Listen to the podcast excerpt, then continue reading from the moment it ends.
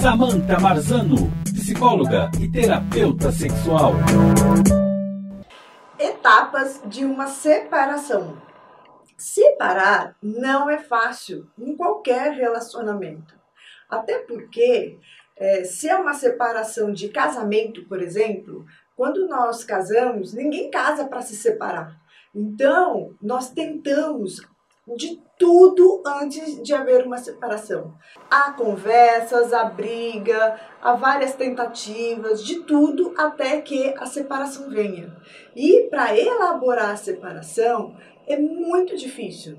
É uma fase quase igual à fase do luto porque as pessoas demoram para se refazer, a pessoa tem que entender que está acontecendo na vida.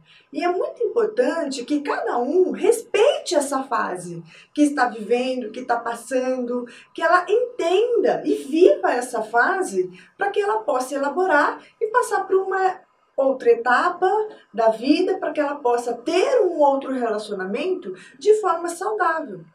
Então, cada um vive essa etapa à sua maneira.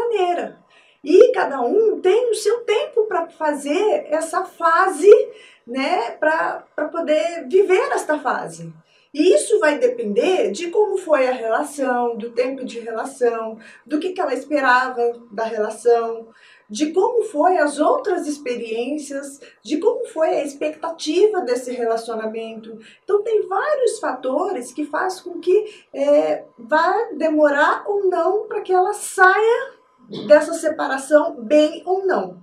A primeira fase que a pessoa vai passar é a fase da negação. Ou seja, ela nega a realidade. Isso não está acontecendo comigo.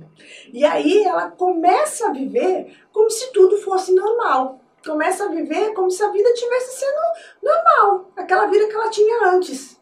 Geralmente, essa fase é uma fase breve da separação. Passa rápido.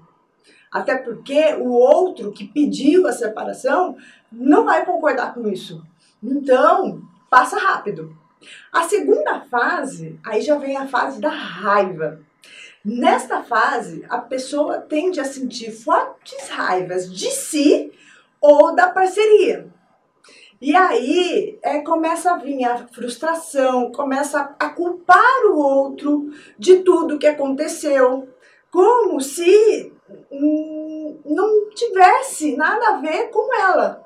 Então ela precisa dos amigos, de familiares para poder falar e desabafar. Então é aquela fase que ela fala muito do outro e fala sempre com raiva e nunca tem nada de bom. É, ela precisa colocar para fora, né? Ela precisa colocar para fora todo aquele sentimento. E assim, quando a pessoa estiver nessa fase, deixa isso acontecer. Quanto mais ela falar, melhor, porque ela está elaborando essa separação. Tá? A terceira fase é a fase da negociação. Nessa fase, pode haver uma tentativa de reconciliação, de, de aproximação da parceria.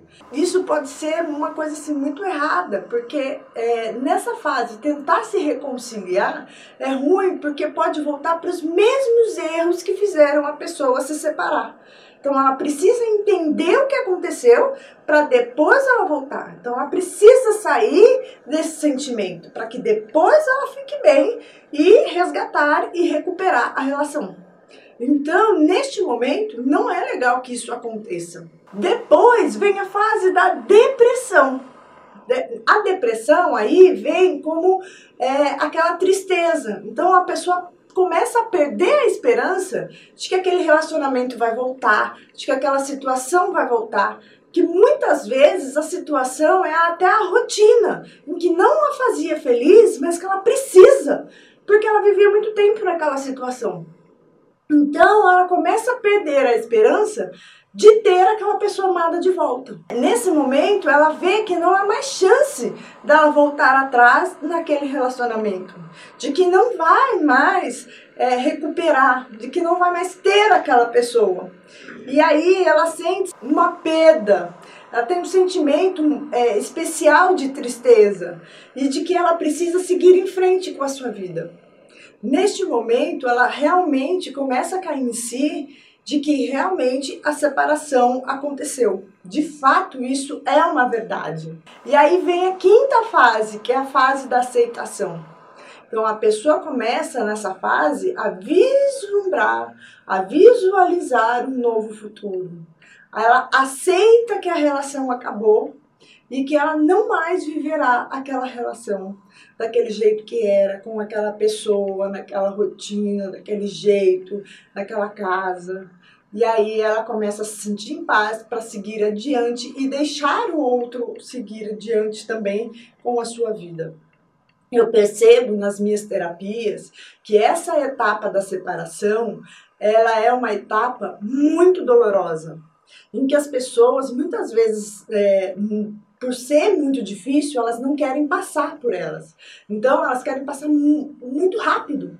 E a gente precisa respeitar o nosso organismo, o nosso sentimento, o nosso pensamento, para que a gente possa viver bem, para que a gente possa depois criar relacionamentos saudáveis. Então, se está difícil para você sozinho, busque uma ajuda profissional, especializada de preferência, né, para que você possa se reconstruir dentro de um relacionamento. Um relacionamento nunca acaba por causa de uma pessoa, porque sempre tem dois envolvidos. Então, dois erraram, os dois acertaram, os dois viveram coisas boas e os dois viveram coisas ruins.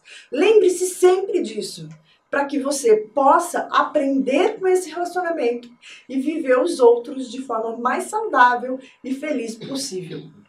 Até mais. Samantha Marzano, psicóloga e terapeuta sexual.